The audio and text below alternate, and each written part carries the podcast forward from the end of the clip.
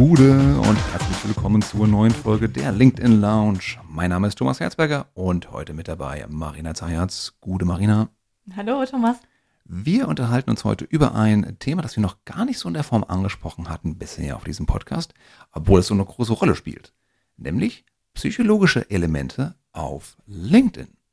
Was bewegt uns? Was motiviert uns? Warum machen wir das? Wie sind wir als äh, Menschen angetrieben davon? Wie vernetzen wir uns mit Leuten? Warum spielt Community so eine große Rolle? All das werden wir heute besprechen. Das wird eine spannende Folge. Oh ja, sorgen wir dafür, oder? Auf jeden Fall. Aber Marina, bevor wir anfangen, ähm, erzähl doch mal, welches Buch liest du denn gerade? Kannst du was empfehlen? Ähm, ein anderes Buch, das ich lese. Und zwar einfach aus dem Grund, weil sehr, sehr viele meiner Kunden sich mit dem Thema Führung beschäftigen, ähm, ist das Thema Dare to Lead von Brene Brown. Dare to Lead. Dare to Lead. Mhm. Und da geht es äh, auf der einen Seite natürlich um das Führung, um die Führung eines Teams, auf der anderen Seite aber auch um Selbstführung. Da wird mhm. es wiederum auch für mich spannend. Und äh, es ist wirklich ein tolles Buch. Ähm, es ist ja von Brene Brown. Das ist äh, die Dame, die einen der meistgesehenen und geklicktesten äh, TED Talks äh, gehalten hat zum Thema Vulnerability. Oh. Und ähm, plädiert dafür, dass äh, Vulnerability auch unbedingt in die Führung reingehört. Und das ist ein tolles Buch mit sehr vielen Beispielen und vor allem ist es halt nicht so dieses äh, Blabla, was man in vielen Sachbüchern äh, auch findet, sondern ähm, sie ist ja Wissenschaftlerin. Mhm. Das heißt, sehr viele dieser Erkenntnisse aus dem Buch ähm, basieren auf der Wissenschaft und das macht es sehr spannend. Hm. Tolles der, Buch. Der to Lead, das Buch zum äh, TED Talk anscheinend. Ähm, nicht ganz, ähm, es geht darüber hinaus, äh, würde ich sagen. Und sie hat jetzt mittlerweile auch mehrere Bücher geschrieben. Cool. Also lesenswert für Führungskräfte, solche, die es äh, werden wollen und Leute, die sich selber gerne führen möchten. Ich würde fast sagen für alle tatsächlich, weil ähm, ich bin ja in dem Moment auch keine klassische Führungskraft, aber ähm, da ist eben sehr viel drin zum Selbstführung mhm. und das braucht jeder. Cool. Vielen Dank. Ich habe jetzt vor kurzem, ja, wir haben es gerade gesagt, Gen Z ähm, gelesen. Mhm. Äh, Gen Z ist ja ein Sammelsurium von diversen Autoren und Autorinnen. Ähm, es wird auch gegendert bis zum geht nicht mehr tatsächlich und einen kurzen Überblick gegeben, was die Gen Z, also die Vertreter der Gen Z, ähm, erwarten hinsichtlich äh, Marketing, hinsichtlich ihres Jobs, wie man sie ansprechen sollte, womit man sie überzeugen kann. Ähm, ist kein sehr langes Buch tatsächlich ähm, und die Inhalte kann man, glaube ich, auch in, auf wenigen Seiten zusammenfassen. Haben die Autoren Gott sei Dank gemacht am Ende. Mhm. Ähm, also wer sich damit beschäftigt, gerade aus Recruiting-Sicht und gerade wer vielleicht im Thema noch nicht wirklich tief drin ist und in seinem Umfeld niemanden hat aus dieser Generation, äh, für den ist es, denke ich, ganz gut lesenswert als, mhm. als Einstieg. Und es sind äh, sehr schöne Illustrationen drin, wie ich gerade gesehen habe. Ja, genau. Und äh, schöne Scribbles auch drin von den Autoren. Ah, sehr gut. Ja. Ich weiß nicht, ob es deswegen lohnt, aber das ist auf jeden Fall auch was fürs Auge dabei. Apropos Inspiration. Ähm, du hast ja mir irgendwann mal gebeichtet, Thomas, oh Gott. dass du, äh, bevor du quasi diesen Podcast hier, deinen eigenen Podcast äh, gestartet hast, äh, vorher eigentlich gar nicht so der Podcast-Hörer warst. Hat sich das dann mittlerweile geändert? Hörst du selber mittlerweile Podcasts und ziehst da Inspiration draus? Anhand deiner Mimik äh, mhm. ahne ich Schlimmes. Natürlich. Denn es kommt auf an, was Natürlich, ich höre jede unserer Folgen nochmal. Mehrmals sogar. Einer muss es ja schneiden. Dafür bin ich dir sehr dankbar. ähm, und damit habe ich auch schon meinen Soll an Podcast jede Woche eigentlich erfüllt. Stimmt. Nee, ähm, was ich sehr gerne mache, also ich höre wenige klassische Podcasts, einzelne Episoden, gerade die aus meinem Umfeld mir empfehlen, die höre ich mir schon gerne an, aber ich habe ansonsten, glaube ich, keine Podcasts abonniert, in denen ich jetzt äh, nicht einer von uns auftritt. Mhm. ähm, aber was ich sehr gerne höre, ist ähm, Blinkist. Bin ein großer Fan äh, davon. Äh, Grüße nach Berlin an der Stelle. Und was die auch machen, ist, äh, sind Shortcasts. Shortcasts sind Zusammenfassungen, gehen normalerweise ungefähr zehn Minuten von längeren Podcasts. Ähm, und neben den ganzen Zusammenfassungen von Büchern, die die natürlich auch machen. Aber diese Shortcasts höre ich sehr, sehr gerne, weil die sind sehr gut äh, lektoriert, die sind sehr gut kuratiert. Ähm, ich kriege trotzdem einen Eindruck von der eigentlichen Essenz davon und dann nutze ich das, ähnlich wie auch die Buchzusammenfassungen, um mich zu entscheiden, ob ich eine Folge hören oder nicht. Mhm. Ja, prima. Ja, und da zum Beispiel geht es um äh, Produktivität auch viel, ähm, wie man eine Agentur skalieren kann, ähm, auch um Führung einiges, Effizienz und einfach auch viel äh, Inspiration. Simplify mag ich sehr gerne. Da geht es viel um Minimalismus zum Beispiel, mhm. um sich das Leben ein bisschen einfacher zu machen. Oh, bin ich auch ein großer Fan von. Ich weiß. ich weiß. Und ich bei deiner Garderobe drüber gesprochen. Stimmt. Stimmt. Dass man äh, lieber weniger Kleider hat, aber dafür eine Art Capsule Wardrobe, die gut aufeinander abgestimmt ist. Capsule Wardrobe. Liebe Hörerinnen, liebe Hörer, wenn ihr das mehr erfahren wollt zum Thema Capsule Wardrobe und Minimalismus in der Garderobe, schreibt uns eine Nachricht und wir machen eine Folge dazu. Wobei, eine Podcast-Folge über Garderobe, muss man alles erklären. Ja, aber ist doch total toll, weil du hast äh, natürlich ähm, auf LinkedIn dein digitales Kleid und äh, analog äh, natürlich auch nochmal deine Kleider. Also da kriegen wir, glaube ich, schon den Schwenk irgendwie her zu LinkedIn Lounge. Okay, cool. Nehmen wir das mal auf die Themenplanung fürs nächste Mal. Unbedingt. Sehr gut, sehr gut. So, liebe Hörerinnen, liebe Hörer, wir wollen uns heute aber ein, äh, im Schwerpunkt über ein anderes Thema unterhalten, nämlich Psychologie auf LinkedIn. Psychologische Elemente, die eine Rolle spielen in dem, was wir tun, ähm, dass wir Beiträge posten, wie wir uns mit Menschen unterhalten, vernetzen äh, und ja, gegenseitig äh, auch inspirieren. Und äh, dazu nehmen wir einfach mal äh, Dinge auf und besprechen die, die dort eine Rolle spielen. Marina, magst Thomas. du anfangen oder soll ich anfangen? Fang gerne an. Okay, fangen wir an. Also, ich habe mir hier eine kleine Liste gemacht, äh, liegt die neben mir mit zwölf bescheidenen Punkten, die Oha. mir so ad hoc eingefallen sind. Okay, bisschen Wunderbar. Wir machen heute eine Solo. Solo-Folge. Ich, ich bin gespannt auf deine Meinung dazu. Sehr schön. Okay, der erste psychologische, ich möchte jetzt mal sagen, Trigger, der eine Rolle spielt derzeit, ist sicherlich FOMO. Fear of Missing Out. Denn immer mehr Leute sind ja auf LinkedIn. Die Plattform wächst und wächst und wächst. Jetzt sind wir bei 850 Millionen Mitglieder, glaube ich, weltweit. Knapp 20 Millionen im Dachraum. Ähm, jetzt Xing verabschiedet sich immer mehr aus dem Social-Media-Bereich. Ich denke, es werden auch immer mehr werden. Deswegen habe ich das Gefühl, dass mehr Leute denken, oh, ich muss auf LinkedIn zumindest vertreten sein, weil ich verpasse was, wenn ich es nicht bin. Mhm. Würdest Ja. du zustimmen? ist sicherlich ein Effekt und das äh, kriegen wir auch immer wieder mit, wenn wir Vorstände beraten. Dass wir dann vielleicht mit dem CEO anfangen oder mit dem CFO anfangen und dann kommen auf einmal die anderen Vorstände und Mhm. sagen, aha, was machst du denn da? Finde ich spannend und äh, ich möchte auch irgendwie Teil der Party sein. Ich möchte auch mitmachen. Ähm, auch da greift ja dieses FOMO und dieses will ich auch haben. Mhm. Auch intern. Sehr guter Gedanke. Okay. Ja. Okay, Nummer eins. Nummer zwei, ein Klassiker, wenn es um Social Media geht. Und ähm, jeder, der schon mal Simon Sinek dazu gehört hat, der wird jetzt zustimmen. Äh, Dopamin. Mm, Dopamin. Guter äh, Stoff. Ja, der richtig gute Stoff. Äh, das ist das, was äh, Essen so lecker macht, äh, was uns äh, gerne küssen lässt, warum wir gerne äh, Geschwindigkeit, Action erfahren, einen kleinen Adrenalinstoß bekommen. Denn äh, Dopamin sorgt äh, dafür, dass wir so einen kleinen, ja, so einen kleinen Rush haben, so eine kleine Bestätigung. Und macht auch süchtig. Interessanterweise. Deswegen funktioniert Facebook so gut. Oder hat gut funktioniert. Alle Social Media Kanäle machen ja süchtig. Gen. Oh, gute Frage. Machen alle Social Media Kanäle süchtig? Zum Teil, sicherlich. Denn wann schütten wir Dopamin aus? Wenn wir Likes bekommen. Wenn wir Bestätigung bekommen durch andere. Und wir kriegen viel Reichweite. Ähm, wir werden erwähnt in anderen Leuten Beiträgen.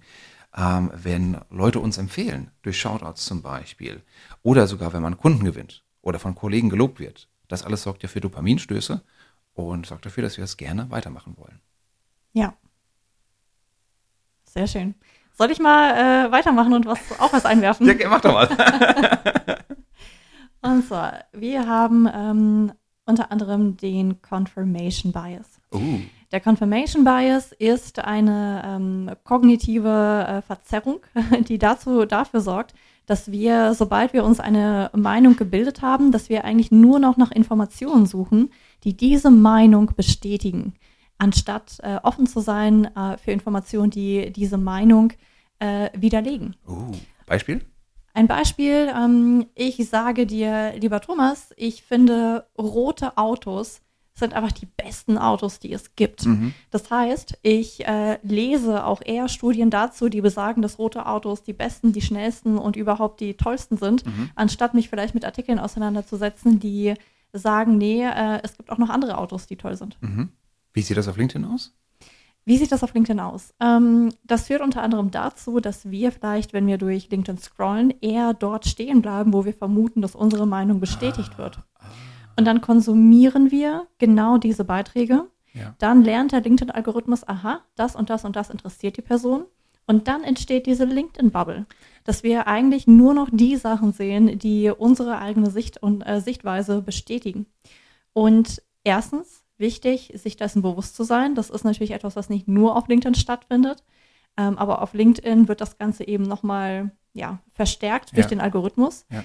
Äh, und zum anderen dann immer wieder dafür zu sorgen, dass man auch mal andere Sachen auf den Bildschirm bekommt. Also vielleicht auch mal ganz bewusst zu sagen, okay, wer sind denn äh, vielleicht zu meinem Fachthema ähm, wichtige Experten?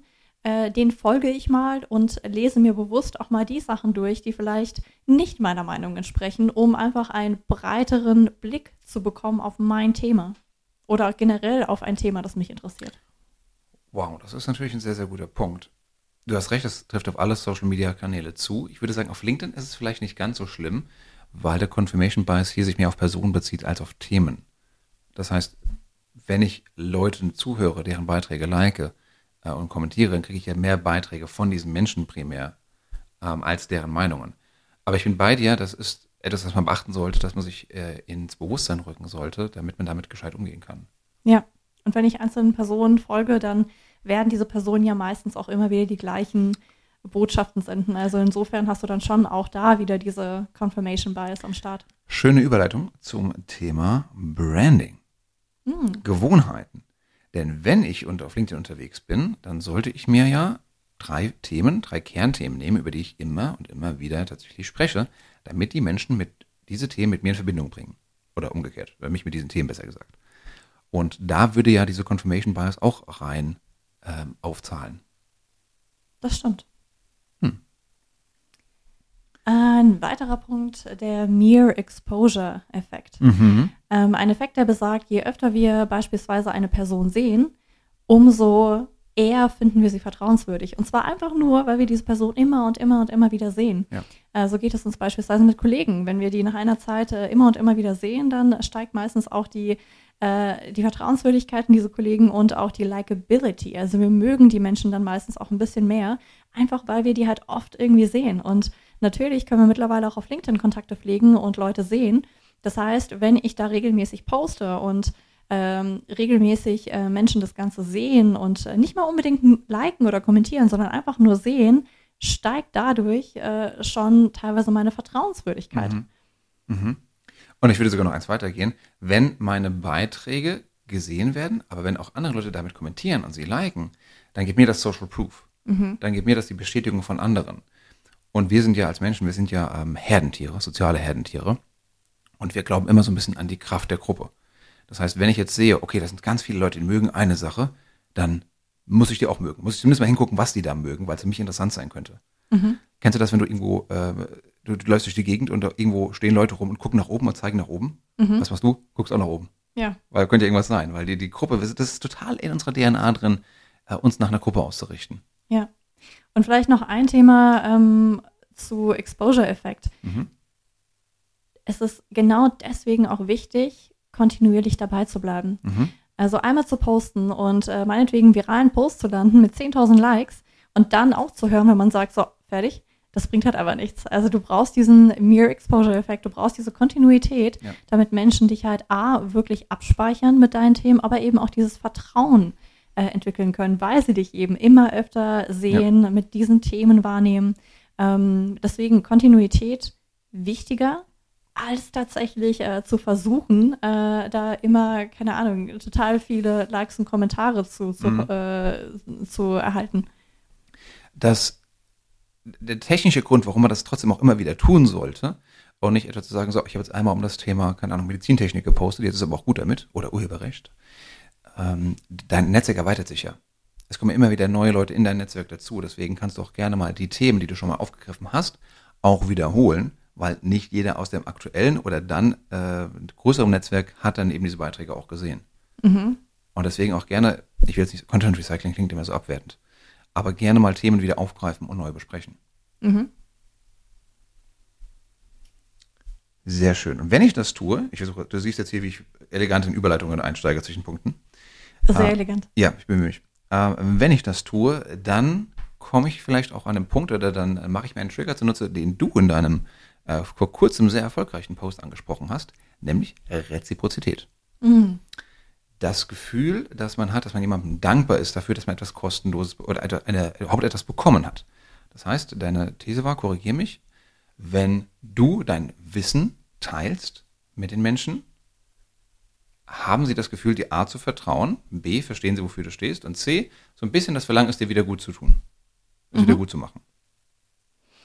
Ja, mh, hm, weiß ich gar nicht ehrlicherweise, wie stark das auf LinkedIn jetzt äh, speziell ausgeprägt ist, weil natürlich die Leute, die auf LinkedIn posten und Wissen teilen, ähm, tun das ja zum Teil auch, weil sie dadurch ihre Marke aufbauen wollen. Ähm, weil sie meistens äh, ein Ziel dahinter haben. Also weiß ich gar nicht, wie stark das von den Leuten wahrgenommen wird. Mhm. Aber ähm, wir kriegen ja schon noch regelmäßig Nachrichten ähm, von Menschen, die zum Beispiel sagen, hey, toller Content, lese ich äh, mir jedes Mal durch oder toller Podcast, hilft mir, ähm, finde ich richtig klasse ähm, und äh, bitte mach weiter so. Und also da ja, sieht man schon bei den einzelnen Menschen, dass die natürlich dafür auch dankbar sind und da gewissermaßen vielleicht auch äh, ja, dieser Reziprozitätseffekt äh, auch stattfindet. Ich glaube, das spielt viel zusammen. Was du gesagt hast, Vertrauen, mehr Exposure, Reziprozität gleichzeitig, ähm, sodass gerade Leute, die einem häufiger folgen, auch wenn man es gar nicht merkt, wenn die gar nichts liken oder kommentieren, trotzdem vielleicht irgendwann abgespeichert haben, oh, die Marina macht, kennt sich sehr gut mit Personal Branding aus. Und dann irgendwann kommt vielleicht die Gelegenheit, wo man sagt, wir brauchen Personal Branding im Unternehmen.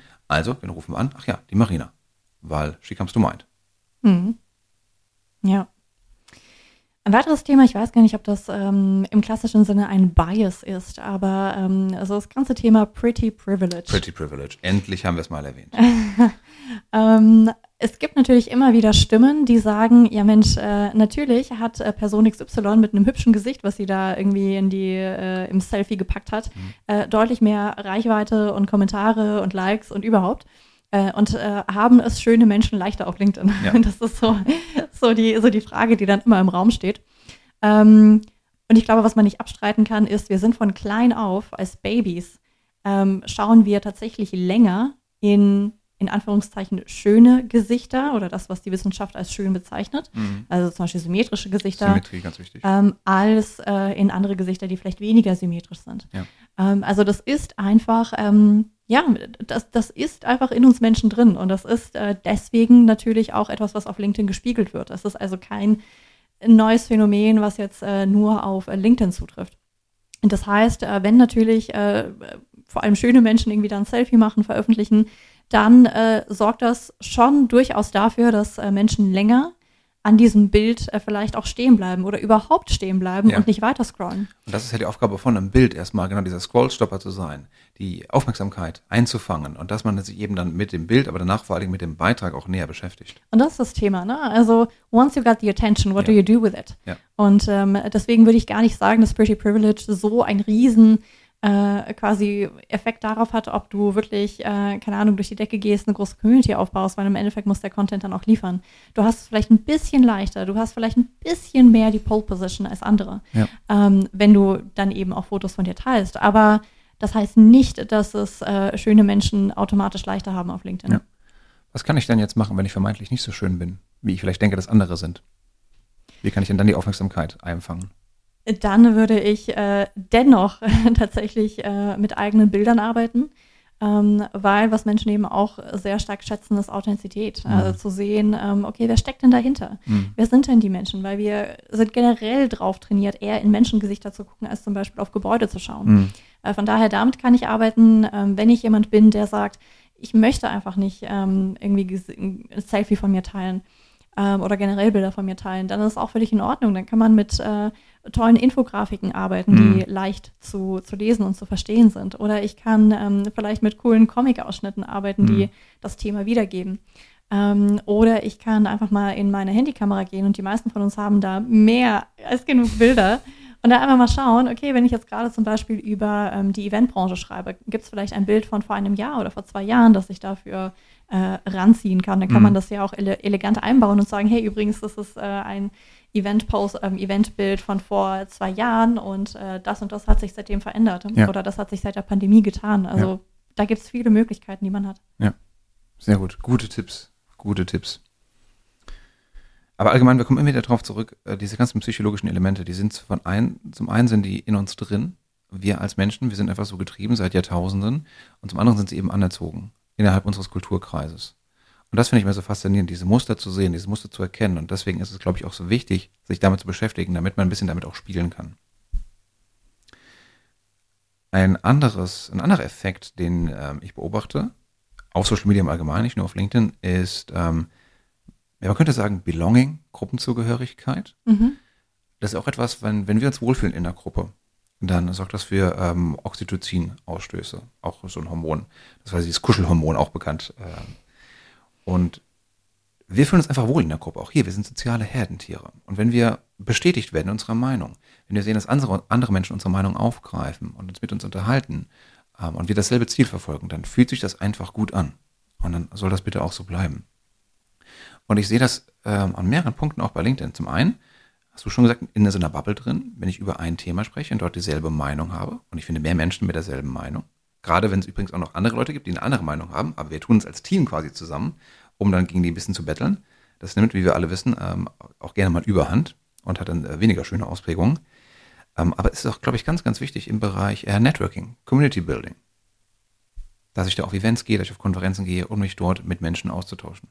Ja, und wie sich das zeigt, ist ja auch vor allem die Kommentare auf LinkedIn. Also, dass äh, jemand irgendetwas postet und mhm. äh, dann hast du diesen ich auch Trigger. Ja. So, ja, ja, das ist so, das denke ich auch. Und da muss ich jetzt äh, auch nochmal kurz schreiben, dass es bei mir ähnlich ist und ja. so. Und dann steht da eine tolle Diskussion. Und auf einmal merkst du, oh wow, viel mehr Menschen aus meinem Netzwerk, Menschen, die ich zwar äh, schon immer auf dem Schirm hatte, aber wusste gar nicht, dass sie sich auch mit diesem Thema äh, auseinandersetzen oder dass vielleicht die auch ähnliche Hobbys haben. Also dieses Ich auch äh, Gefühl, dieses Belonging-Gefühl, das äh, tun ja viele Leute dann auch kund und das führt auch einfach dazu, dass du äh, dann auch nochmal deine Netzwerke vielleicht ein bisschen stärker spannst. Ja, jedes Like ist ja so gesehen auch ein Ich auch Meldung. Ja. Interessant wird es dann, wenn halt jemand dabei ist, der mal anderer Meinung ist. Der sagt, ich nicht. Mhm. Und dann kommt ja wirklich erst eine kontroverse Diskussion zustande. Ja. Auch wichtig. Hast du das häufig schon erlebt bei dir? Dass Menschen anderer Meinung sind? Mhm. Äh, ja. Also unter deinen eigenen Beiträgen meine ich. Äh, ja, ja, mhm. ja. Also was ich noch nie erlebt habe, ist äh, der starke gefürchtete Shitstorm, dass dann auf einmal äh, das ganze, die ganze Diskussion sich verselbstständigt und dann noch Medien mhm. Äh, sich da drauf stürzen.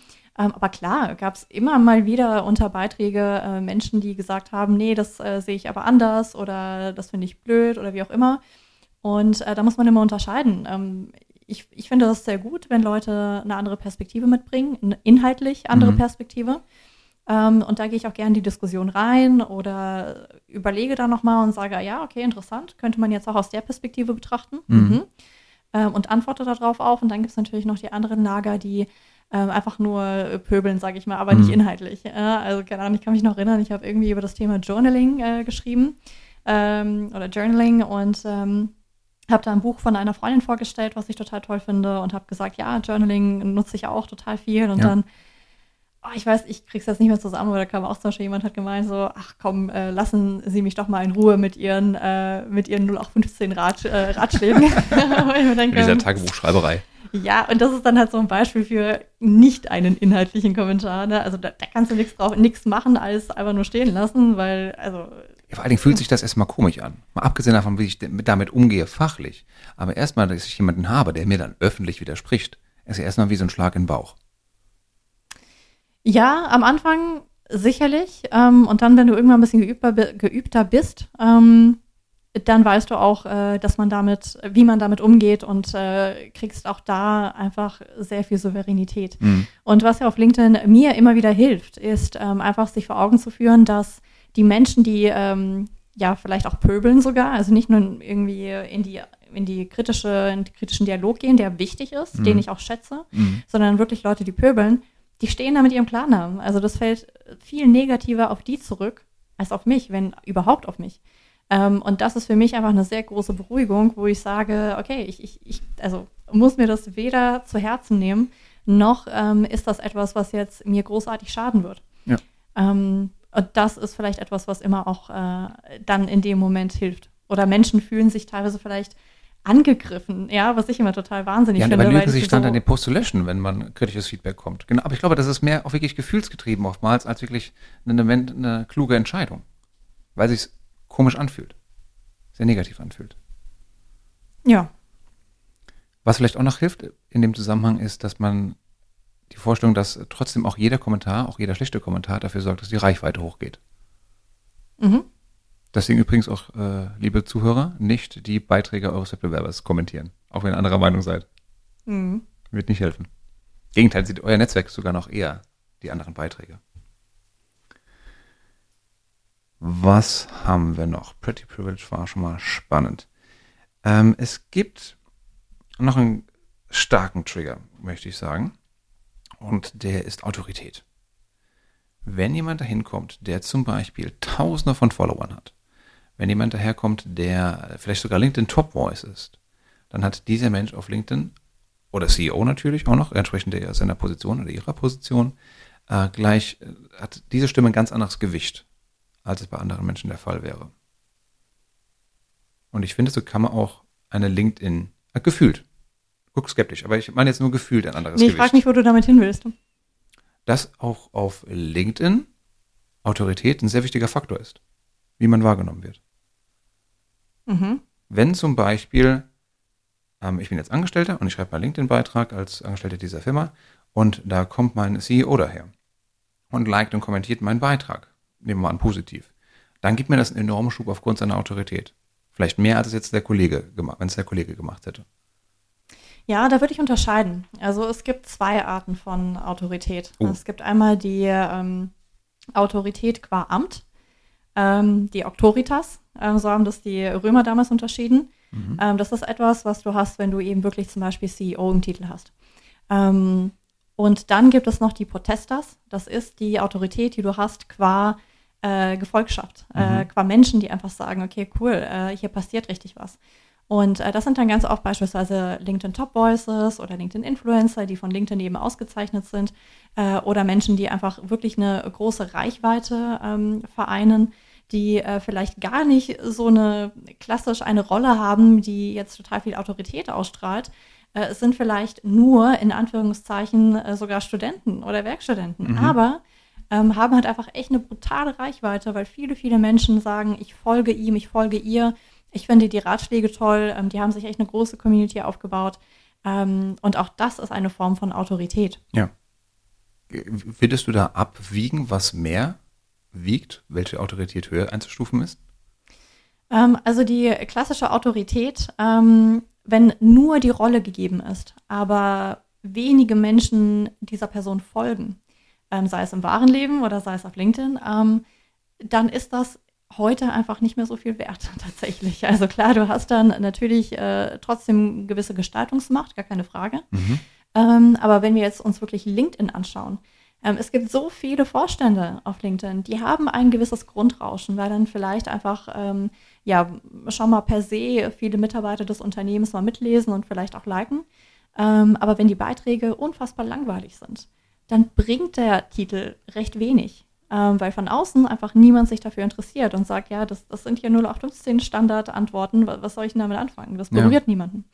Ähm, und auf der anderen Seite ähm, kannst du aber natürlich auch ein Vorstand sein, der ähm, sowohl diese ähm, klassische Autoritas hat, also die, die Rolle, mhm. aber gleichzeitig eben es auch schafft, ähm, sehr viel äh, einfach Gefolgschaft zu haben, sehr viele Menschen, die sagen, ja, ich folge dir freiwillig aufgrund deiner Kompetenz, ja. deiner Erfahrung und der Person, die du bist. Aber das erleben wir doch ganz häufig, dass gerade auch Positionen und vor allen Dingen gute Brands abstrahlen und einem diese Autorität vergeben. Da muss man ja quasi nur auf jede Konferenz mal gucken, wer da in den Panels sitzt oder wer die Keynotes macht. Das sind oftmals, also gerade in den Panels, oftmals Menschen, die einfach eine Position haben bei bekannter Firma XY. Ja. Und dann sind sie vielleicht nicht da, weil sie eine tolle Meinung zu dem Thema haben. Wahrscheinlich sind sie auch keine coolen Experten, weil sie eben CEOs sind und als solche hoffentlich eine Vision haben und wissen, wie sie die umsetzen. Ja, und das ist ja, äh, also Problem Nummer eins von, äh, von Business Events. Ja, natürlich äh, bin ich vielleicht schon mal eher bereit, jemandem zuzuhören zum Thema äh, Plattform-Business, wenn da jemand von Microsoft sitzt. Ja, ja gehe ich rein, höre ich mir an. So, wenn dann aber da jemand äh, auf der Bühne steht, rumstammelt und äh, ich habe jetzt nur Microsoft zufällig gewählt, by the way. Also, wollen jetzt ähm, Microsoft was vorwerfen. Ähm, kann auch jedes andere Unternehmen sein. Ähm, und wenn ich dann nach 15 Minuten sage, also sorry, aber ich würde jetzt eigentlich hier am liebsten rausgehen, weil da ist nichts äh, an Inhalt, das ist eine reine Werbeveranstaltung, dann äh, ist leider dieser Halo-Effekt, ja. äh, den du eigentlich anfangs hattest, weil da Microsoft drüber steht, auch sofort weg und ich würde mich nicht mit dieser Person im Nachgang wahrscheinlich vernetzen. Kann sogar negativ sein. Genau, kann sogar negativ sein. Mhm. Also das, äh, dieser Halo-Effekt ist immer nur geliehen. Äh, oh. Das ist nicht etwas, was ähm, dann für immer, für immer da ist, sondern ja. das musst du dann schon auch im Nahkontakt äh, unter Beweis stellen. Und wenn das äh, nicht der Fall ist, dann ist es blöd.